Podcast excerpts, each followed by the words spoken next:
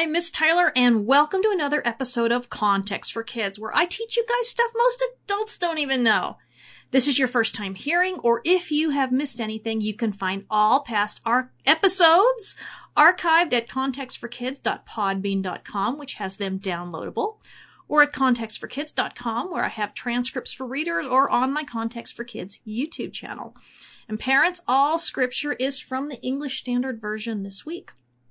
Okay, we're picking up in chapter 4 of Genesis, verse 16. Then Cain went away from the presence of the Lord and settled in the land of Nod, east of Eden. Cain knew his wife, and she conceived and bore Enoch. When he built a city, he called the name of the city after the name of his son, Enoch. To Enoch was born Irad, and Irad fa- fathered Mehujael, and Mehujael fathered Methushael, and Methushael fathered Lamech. And boy howdy, are we gonna ever hear a lot about Lamech next week. Oh, dang, that boy. But this week we're gonna talk about the big controversy over Cain's wife and Cain building a city instead of wandering. Because, well, you probably already wondered about who Cain's wife was. If there are only just those four, oops, three now, people on earth, Adam, Eve, and Cain, then who on earth did Cain marry?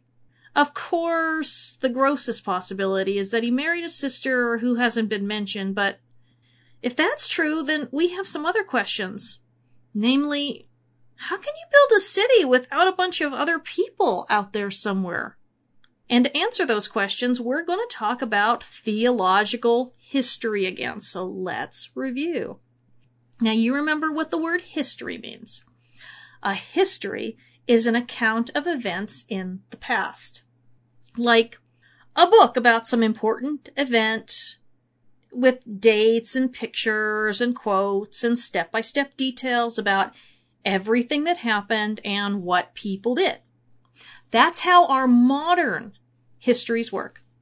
Our modern histories don't talk about God at all, really, and, and what he's doing we write our histories to be really accurate and to only include things that we can prove. All right.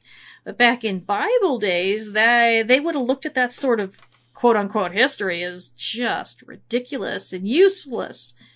They would have asked what the heck good something like that was and who would even care about something that boring. But to them, you know, any history that wasn't a story that talked about what their gods were doing would have been pointless. That's how they looked at the world. They fought a war, and then they wrote it all down afterward, you know, and they talked about how their gods fought for them and helped them and destroyed their enemies. To them, that was history.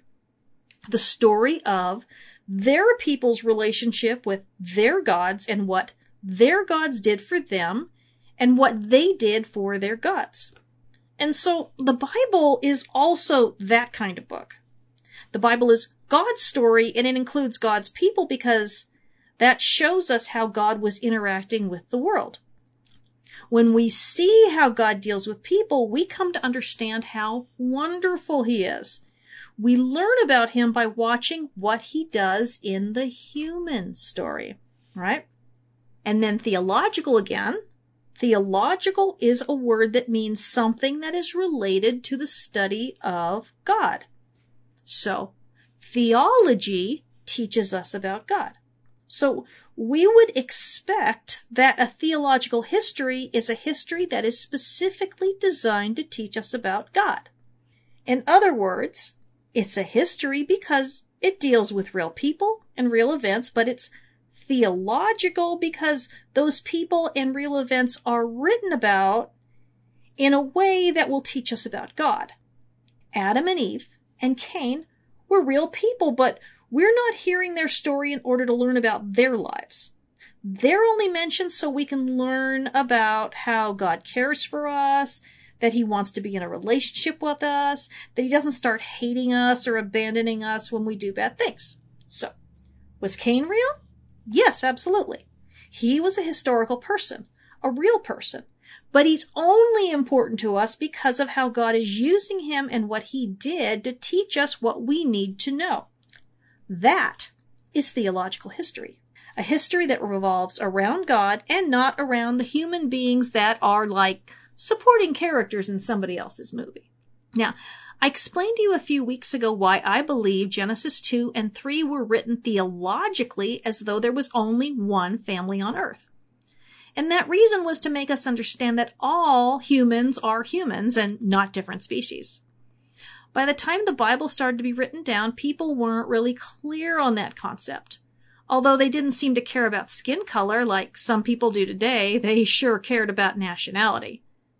Were the hated Ammonites, Moabites, and Amalekites humans too? How about the Egyptians and Canaanites? Yep, God says they all came from Adam and Noah, and so they had to be human. When we stop believing that, we can do all sorts of horrifying things to each other. And when people are very different, sometimes it's tempting to think that we are more human than they are, but no, not a chance. So when we look at the Bible as a book where God is the center and he wants to teach us certain things without confusing us, because you know, we are not as smart as he is, he will leave things out or present what is true in a way that's easier for, easier for us to understand. Sometimes he exaggerates so that we won't miss the lesson, like when Jesus said that the mustard seed was the smallest, even though him, he and everybody else knew it wasn't. The Bible is a teaching book meant to teach us about God and how he wants us to behave and think. But that's what books were back, way back then. Okay? We make different kinds of books now and write in different ways, and sometimes we make the big mistake of thinking that the way we write things down is the best way or the right way. But if God liked the way we were writing things the best, he would have written the Bible that way. But he didn't. We can sure get really wrapped up in our own way of doing things and think that God needs to think the way we do, but I'm sure glad he doesn't. So, that's why I think there were a lot more people that God created when he created Adam and Eve and that he chose them to be in the garden out of all those other people. It doesn't make the Bible untrue. It just means that God presented the information in a way that we would best understand what he wants us to know. If there were other people, then it makes more sense what happened last week. Do you remember? After Cain killed his brother Abel, God told him that he wouldn't be able to be a farmer anymore no matter where he went, and Cain announced that he was running away from God, but then he freaked out and started crying that if anyone found him, they would kill him. So that started in verse 14. Behold, you have driven me today away from the ground, and from your face I shall be hidden. I shall be a fugitive and a wanderer on the earth, and every and whoever finds me will kill me. Then the Lord said to him, Not so. If anyone kills Cain, vengeance will be taken on him sevenfold. And the Lord put a mark on Cain, lest anyone who found him should attack him. But if anyone, everyone on earth knew him because they were all in his family, couldn't God just tell his family not to come after him and kill him? Why does God need to put a mark on him to protect him? To keep strangers from killing him. In those days, your family was your lifeline. They protected you from violent outsiders and fed you. All of a sudden, Cain would have no protection at all. And a person all alone in the ancient world was a very suspicious character, and it would take an act of God to protect them from being killed on sight. And the Bible says that Cain settled down somewhere to the east, and he got married, and his wife had a baby. It also says he built a city. Not like you can have a city with just three people in it, so there must have been more people around. Maybe from his wife's family. Now, why did Cain need to build a city? Because someone who can't grow food needs to build a place where people can come and trade crops for animals and tools and other supplies. Cities were places where people could band together and help one another and protect each other from people and even from wild animals. And some people will assume that because Cain founded a city, that cities are automatically bad. But that's not the case at all. At the end of the Bible, where will we all be worshiping God? In the biggest city that ever existed, that's where. New Jerusalem. When God was telling the Israelites where they would live in the land, he commanded them to make places that were especially for the Levites and the priest, and those places were cities. God chose Jerusalem to be the site of the first and second temples. So if you live in a city, don't think that God can't find you there, or that he doesn't approve or is angry with you. We need people in all sorts of places. God's people especially need to be everywhere. And in cities, there are a whole lot more opportunities to serve God than out by yourself in the country. So, was Cain disobeying God when he built that city with his family? I don't think so. God told him he would be a fugitive and a wanderer on the earth. He was told that he wouldn't be permitted to farm, that the earth would cooperate with him, but he was never given a commandment to always be on the move. He was a fugitive, which means he was a criminal, a murderer, and hiding from his own family where he wouldn't be welcome or trusted anymore. And he was a wanderer, which meant that he had to roam far from his home to somewhere else that he could make a, so that he could make a life for himself. But that's not the same thing as God telling him that he could never stop moving around. Anyway, when Jesus came on the scene, he didn't live out in the country. He lived in Capernaum. He traveled to cities all over the Galilee, and even in pagan areas where people didn't believe in our God. And he also went to Jerusalem for festivals.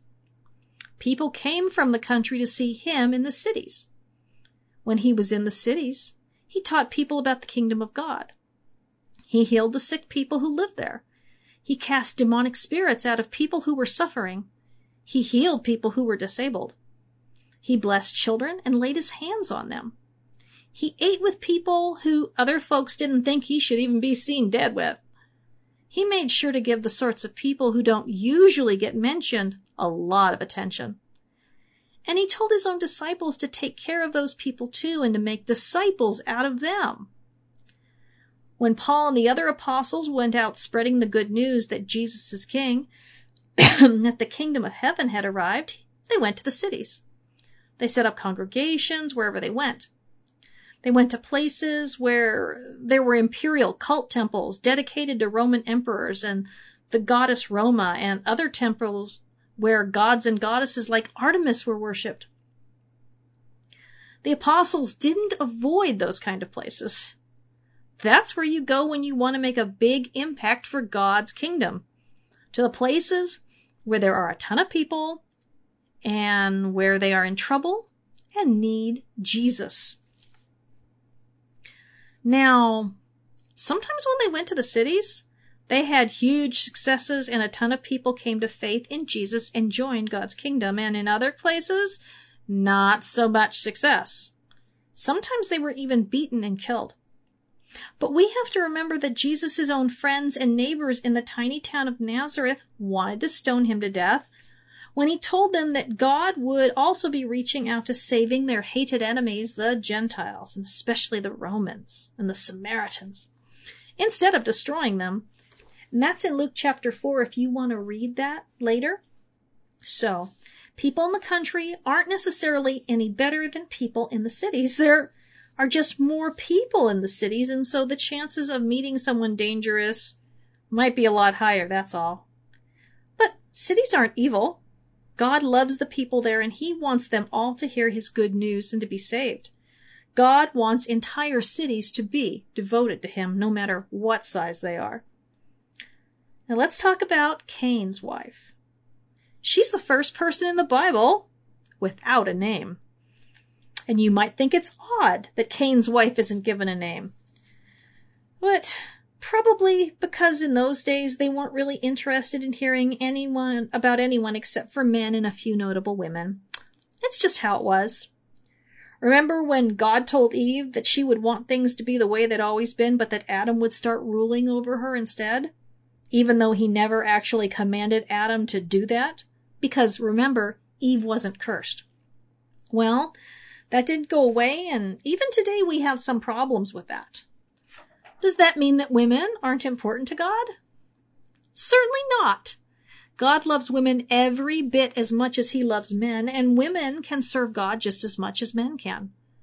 Not all women in the Bible are unnamed or only mentioned as someone's mom, wife, or sister. Miriam was the sister of Moses and Aaron, and she was one of the three big leaders in Israel.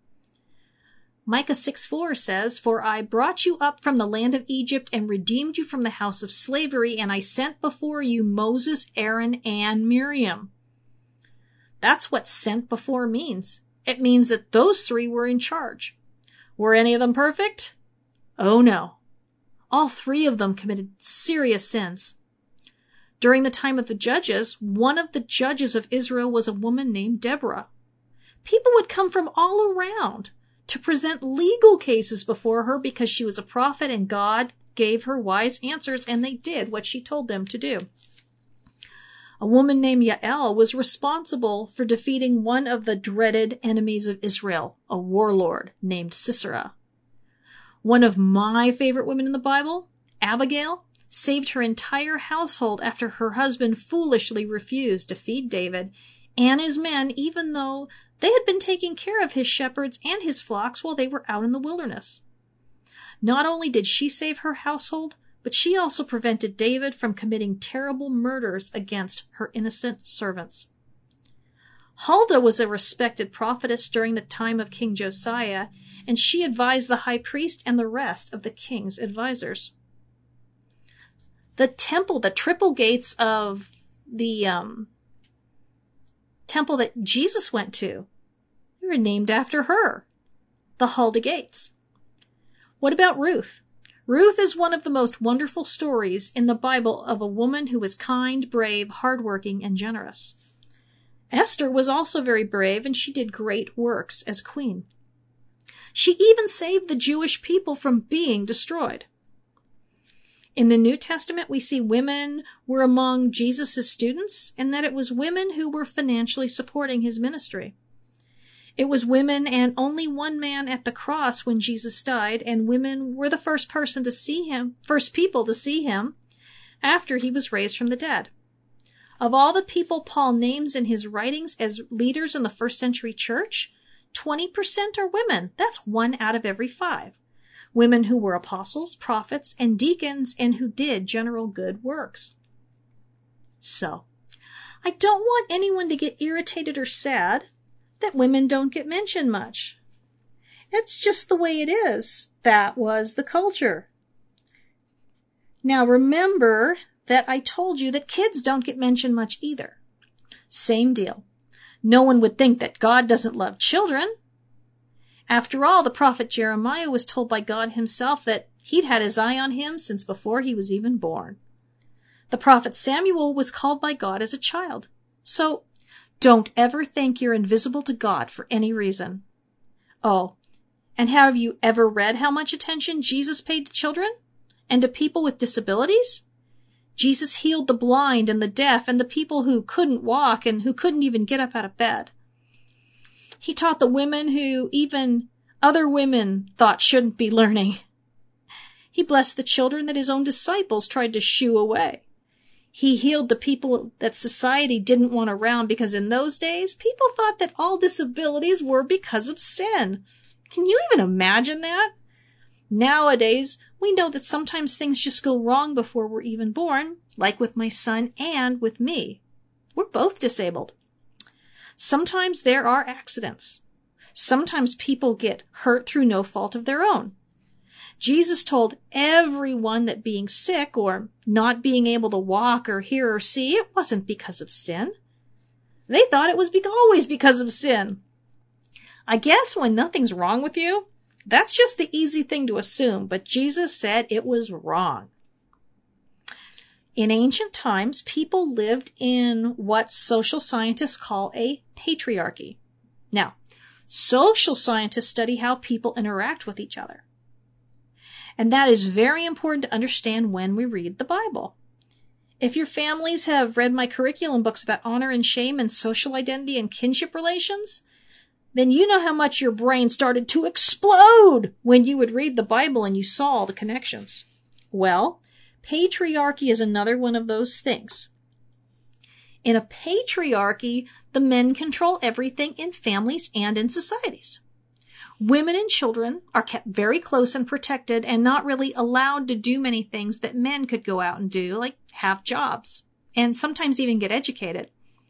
Families were very afraid of being shamed by women and children, of having their reputations destroyed, which was very serious. After all, if the men in the family couldn't keep the women and children under control, all the other men in society would think that they're pretty pathetic.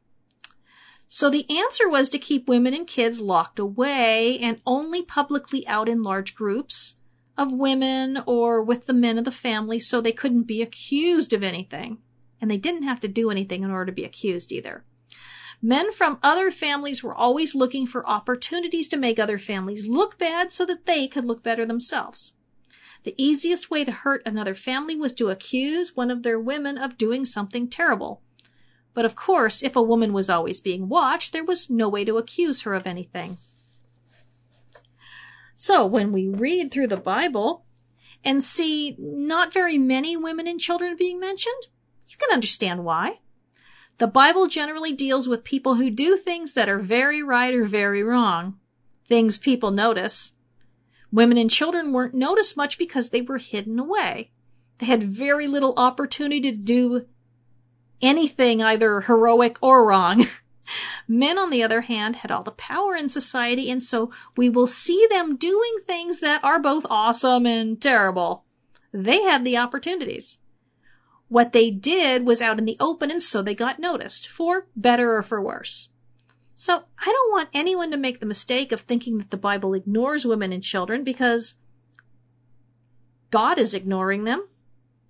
That's just not true. Remember the big secret of the Bible that it is God's story and not the story of Adam and Eve, Abraham and Sarah, David and Abigail, or even Mary and Joseph. It's the story of God and only God. And we learn best about God by seeing how he deals with us in our stories. When we look at it that way, as his story, then it doesn't so much matter who else shows up. Those people were all there, but maybe we don't learn nearly as much about God by hearing stories of women and children who were just at home living normal, faithful lives and behaving themselves as we do through the stories of the men who did good and bad things as priests, kings, and soldiers. It's only when we make the mistake of thinking that the Bible is about people that we start believing that God plays favorites. Remember what the Bible tells us in Genesis 1 that both men and women were made equally in God's image. What people have done after that is really sad, but we have to remember that at the cross, everything changed and we can be changed into people who are God's image bearers again. And it doesn't matter how old you are or if you're male or female. God wants the world to see Him in you, whether you do that on your feet or in a wheelchair or from a bed. God has given you gifts. Gifts to show the world who He is. And as you use them faithfully, He might give you even more. Hmm. There is this hero of the faith that I want you to learn about, and I am going to link information about her in the transcript on my website when I put this up. Her name is Joni Eareckson Tada, and I bet if you look at your parents right now, they're nodding. Everyone knows who Joni is. When she was a teenager, she broke her neck in a terrible freak diving accident. Not only is she in a wheelchair for the rest of her life, but she can't use her arms and hands. But she's an amazing teacher and speaker. She goes all around the world and people who know her name, they all praise God. She paints amazing paintings using a paintbrush in her mouth. There was a time when she wouldn't be listened to or respected or even taken seriously. There was a time when people would have assumed her accident was proof that she'd done something secretly evil and was being judged by God. But now God has used her life to change the lives of millions of people. When God's kingdom finally comes to earth and we have our resurrection bodies, which will be perfect, Joni will be up and dancing, I'm sure. And she will also hear the words, well done, good and faithful servant. And everything she couldn't do won't matter and what will matter and what did matter was all the things that she did do because God loved her and called her to do important work for him and for all of us. Hmm. I love you and I'm praying for you, and I hope you have a wonderful week studying the Bible with the people who love you.